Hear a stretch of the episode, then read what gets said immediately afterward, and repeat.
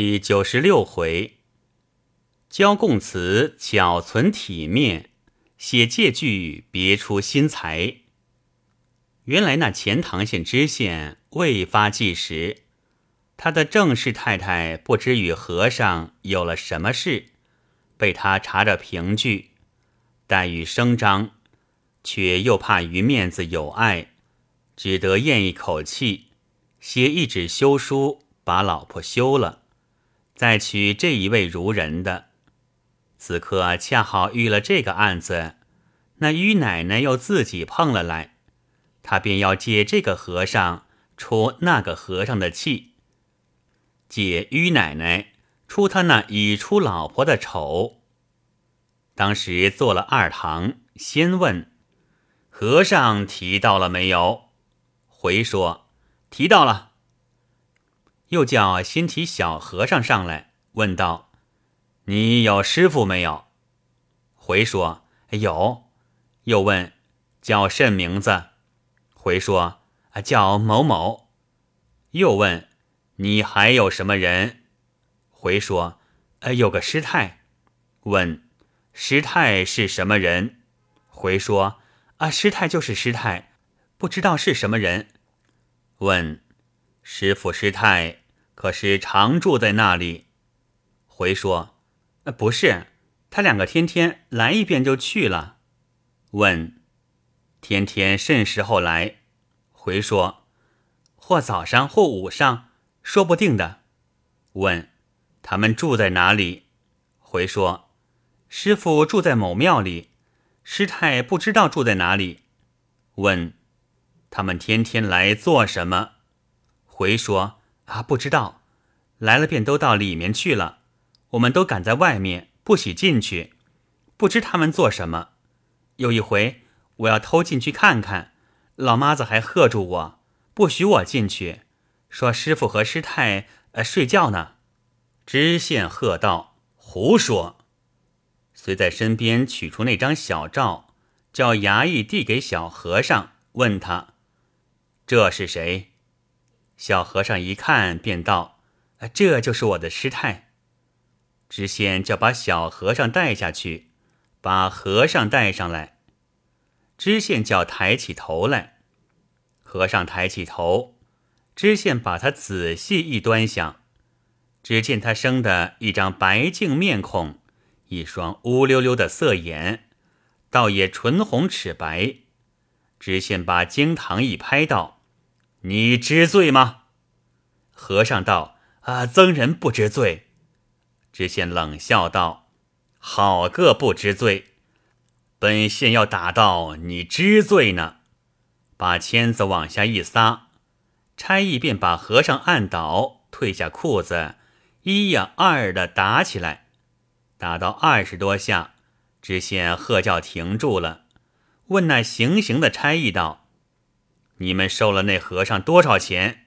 打那虚板子！差役吓得连忙跪下道：“小的不敢，没有这件事。”知县道：“哼，我做了二十多年老州县，你敢在我跟前捣鬼呢？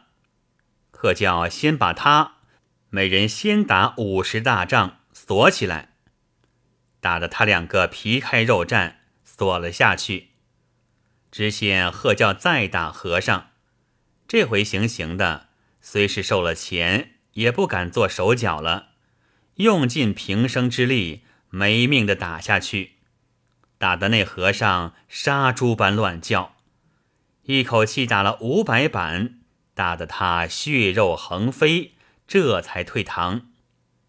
入到上房，只见那于奶奶脸色青得和铁一般。上下三十二个牙齿一起扣动，浑身瑟瑟乱抖。原来知县说是发落稀奇古怪案子，又叫他如人去看，如人便拉了于奶奶同去。于奶奶就有点疑心，不肯去。无奈一边尽管相让，于奶奶回念一想，那和尚已经在保，今天未听见提到。或者不是这件事，也未可知，不妨同去看看。原来那和尚被捉时，他一党的人都不在寺里，所以没人通信。及至同党的人回来知道了，赶去报信，于奶奶已先得了封房子的信，赶到衙门里来了，所以不知那和尚已经提到。当下走到屏风后头，往外一张，只见问那小和尚，心中虽然吃了一惊。回想小和尚不知我的姓氏，问他我倒不怕，谅他也不敢叫我去对质。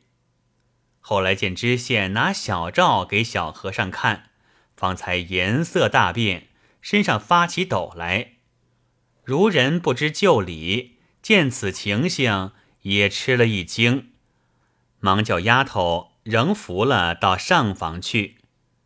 再三问他觉得怎样。他总是一言不发，又叫打轿子，我回去。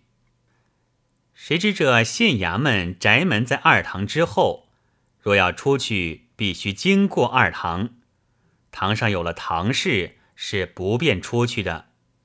于奶奶愈加惊怪，以为知县故意和他为难，又听得老妈子们来说，老爷好古怪，问了小和尚的话。去拿一个大和尚打起来，此刻打得要死快了。于奶奶听了，更是心如刀刺，又是羞，又是恼，又是痛，又是怕。羞的是自己不和到这里来当场出丑，恼的是这个狗官不知听了谁的唆使，毫不留情。痛的是那和尚的精皮嫩肉受此毒刑。怕的是那知县虽然不敢拿我怎样，然而他退堂进来，着实拿我挖苦一顿，又何以为情呢？有了这几个心事，不觉越抖越厉害，越见得脸青唇白，慢慢的通身抖动起来，吓得如人没了主意。恰好知县退堂进来，他的本意是要说两句挖苦话。给他受受的，及至见了他如此光景，也就不便说了，连忙叫人去拿姜汤来，调了定睛丸灌下去，歇了半晌，方才定了。又不觉一阵阵的脸红耳热起来。知县道：“少夫人放心，这件事只怪和尚不好，别人不打紧，老中堂脸上。”是生是要顾着的，将来办下去，保管不碍着府上丝毫的体面。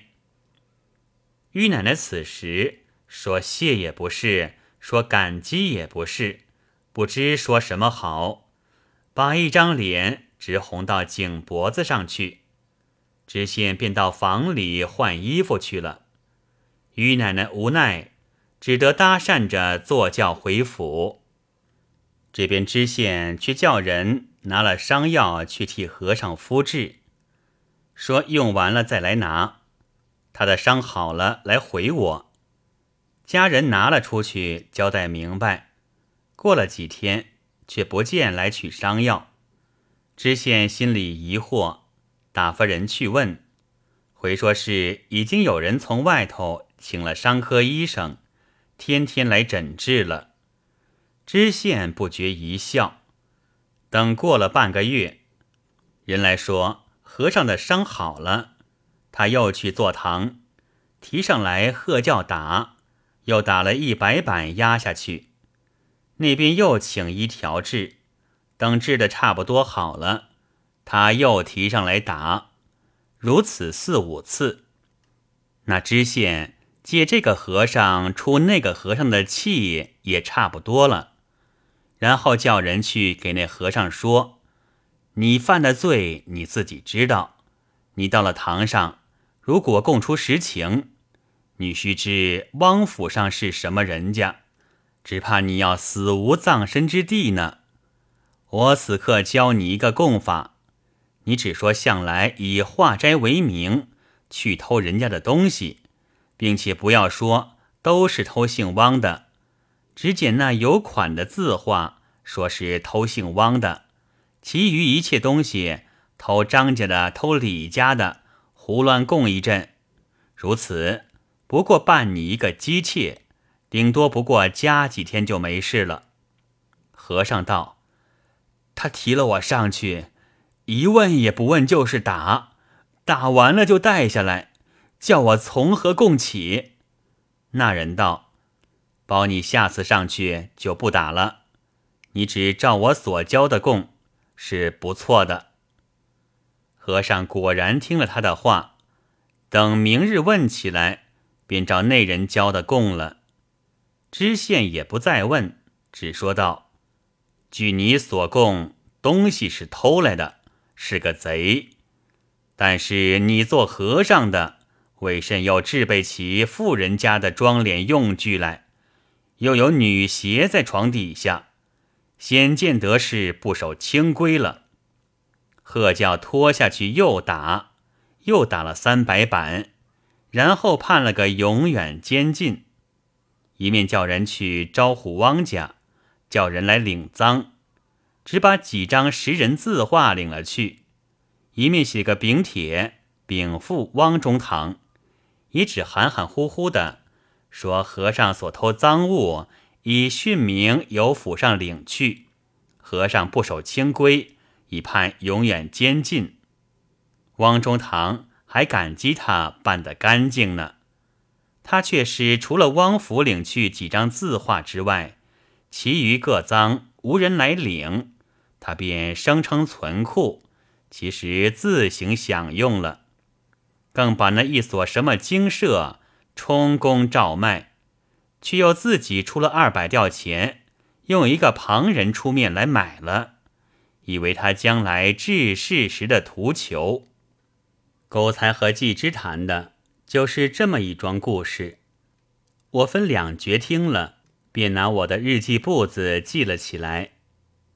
天已入黑了，我问季之道：“狗才那厮说起话来，没有从前那么乱了。”季之道：“上了年纪了，有经过多少阅历，自然就差得多了。”我道：“他来求见医生。”不知大哥可曾把端府见出去？既知道，早十多天我就见了，吃了端府的药，说是安静了好些。他今天来算是谢我的意思。说话间已开夜饭，忽然端府走了来，季之便问吃过饭没有？端府道没有呢。季之道，那么不客气。就在这里便饭吧。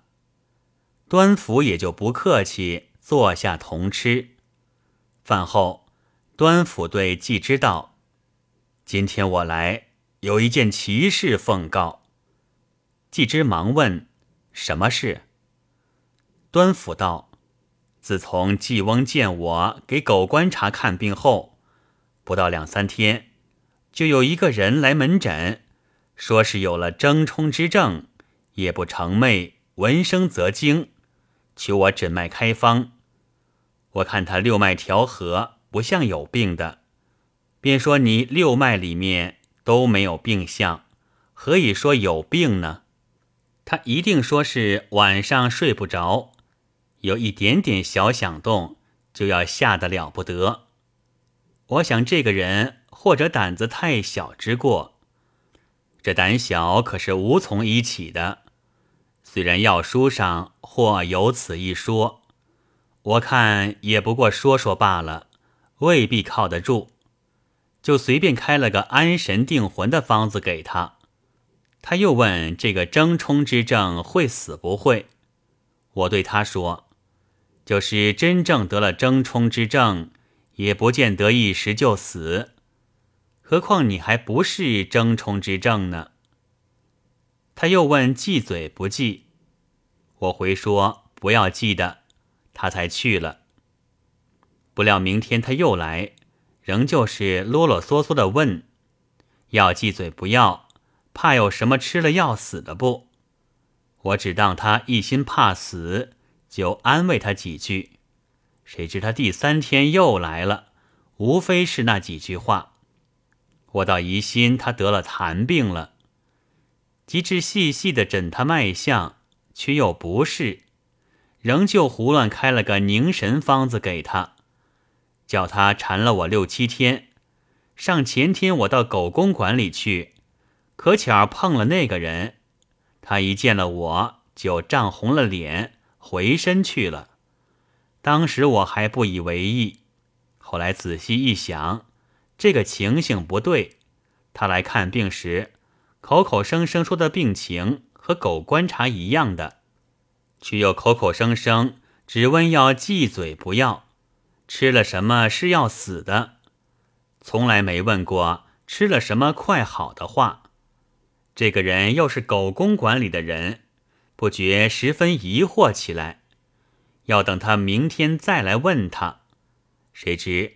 他从那天碰了我之后，就一连两天没来了，真是一件怪事。我今天又细细的想了一天，忽然又想起一个疑窦来。他天天来诊病，所带来的原方，从来是没有抓过药的。大凡到药铺里抓药，药铺里总是在药方上盖个戳子，打个码子的。我最留神这个。因为常有开了要紧的药，那病人到那小药铺子里去抓，我常常知照病人，谁家的药靠得住，谁家的靠不住，所以我留神到这个。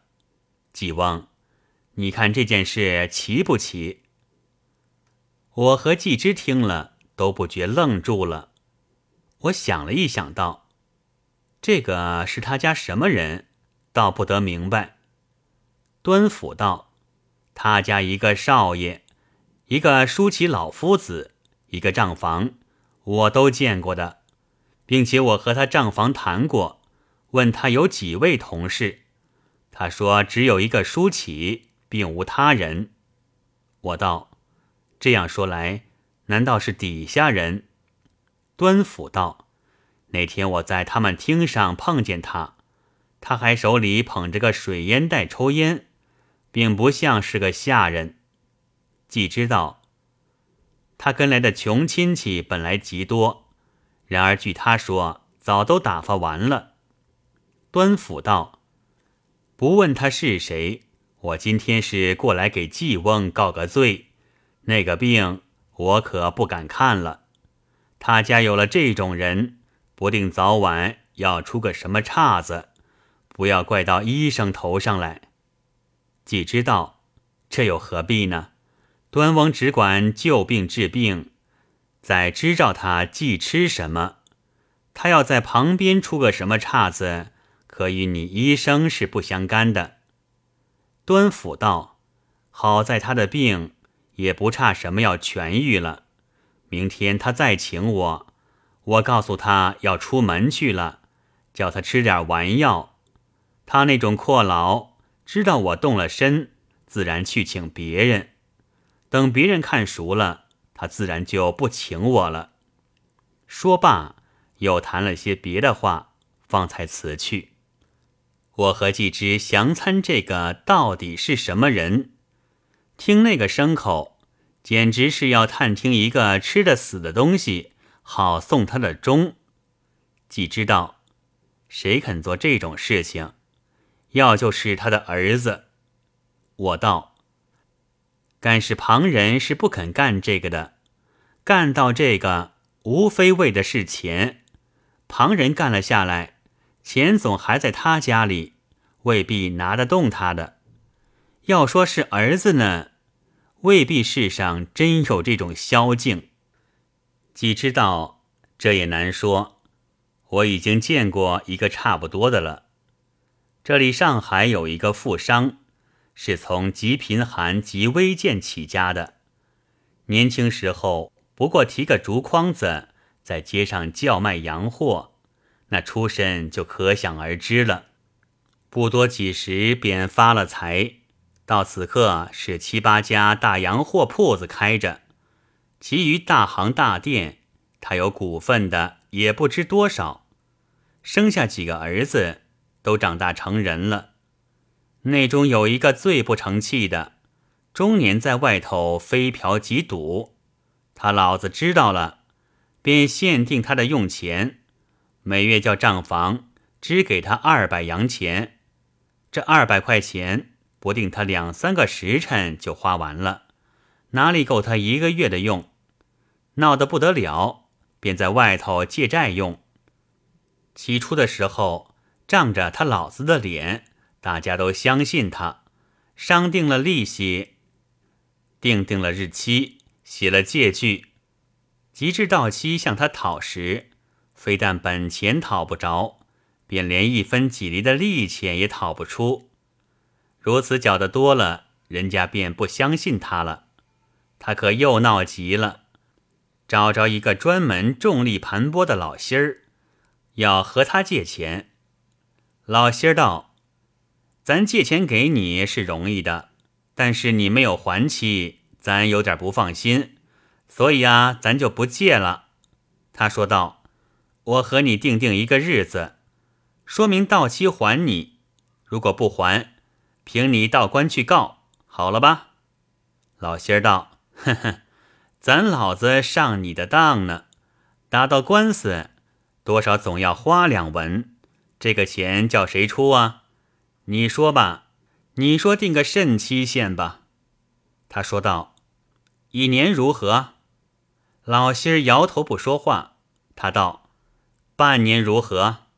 老仙儿道：“不对，不对。”他道：“那么准定三个月还你。”老仙儿哈哈大笑道：“你越说越不对了。”他想这个老仙儿倒不信我短期还他，我就约他一个远期，看他如何。他要定我远期，无非是要多刮我几个利钱罢了。好在我不在乎此，因说。短期你不肯，我就约你的长期，三年五年，随便你说吧。老心儿摇摇头，他急道：“那么十年八年，再长久了，恐怕你没命等呢。”老心儿仍是摇头不语。他着了气道：“长期又不是，短期又不是，你不过不肯借罢了。你既然不肯借，为甚不早说？”耽搁我这半天，老仙儿道：“咱老子本说过不借的呀，但是看你这个急法儿，也实在可怜，咱就借给你。但是还钱的日期要我定的。”他道：“如此要哪一天还？你说。”老仙儿道：“咱也不要你一定的日子，你只在借据上写的明明白白的。”说我借到某人多少银子，每月行息多少，这笔款子等你的爸爸死了，就本利一律算清归还，咱就借给你了。他听了一时不懂，问道：“我借你的钱，怎么要等你的爸爸死了还钱？莫非你这一笔款子是专预备着办你爸爸丧事用的吗？”老心儿道：“呸！”咱说是等你的爸爸死了，怎么错到咱的爸爸头上来？啊呸呸呸！他心中一想，这老心儿的主意却打得不错。我老头子不死，无论约的哪一年一月，都是靠不住的。不如依了他吧。想罢便道：“呃，这倒依的你，你可以借一万给我吗？”老心儿道：“你依了咱。”咱就借你一万，可要五分利的。他嫌利息太大，老心儿说道：“咱这是看见款子大，格外相让的。咱平常借小款子给人家，总是加一加二的利钱呢。两个人你争多，我论少，好容易搓磨到三分息。那老心儿又要逐月滚息，一面不肯。”于是又重新搓磨，说到逐年滚息，方才取出纸笔写借据。可怜那位富翁的儿子，从小不曾好好的读书，提起笔来要有十来斤重，平常写十来个字的一张请客条子，也要费他七八分钟的时候，内中还要犯了四五个别字，笔画多点的字，还要拿一个字来对着临仿，及至仿了不来，还不免有一两笔装错的。此刻要他写一张借据，那可就比新贡史殿试写一本册还难点了。好容易写出了某人借到某人银一万两几个字，以后便不知怎样写法，没奈何请教老心儿。老心儿道：“咱是不懂的，你只写上等爸爸死了还钱就是。”他一想。先是“爸爸”两个字，非但不会写，并且平生没有见过。不要管他，就写了父亲吧。提起笔来，先写了一个“父”字，却不曾写成“爱”字。总算他本事的了，又写了半天，写出一个“亲”字来，却把左半边写了个“姓”字，底下多了两点。右半边写成了一个“叶”字，又把底下两点变成个“物”字，自己看看有点不像，也似乎可以将就混过去了。又想一想，就写“死了”两个字，总不成文理，却又想不出是个什么字眼儿。拿着笔，先把写好的念了一遍，偏又在“复”字上头。漏写了个“等”字，只急得他满头大汗，没奈何，放下笔来说道：“我写不出来，等我去找一个朋友商量好稿子，再来写吧。”老心儿没奈何，由他去。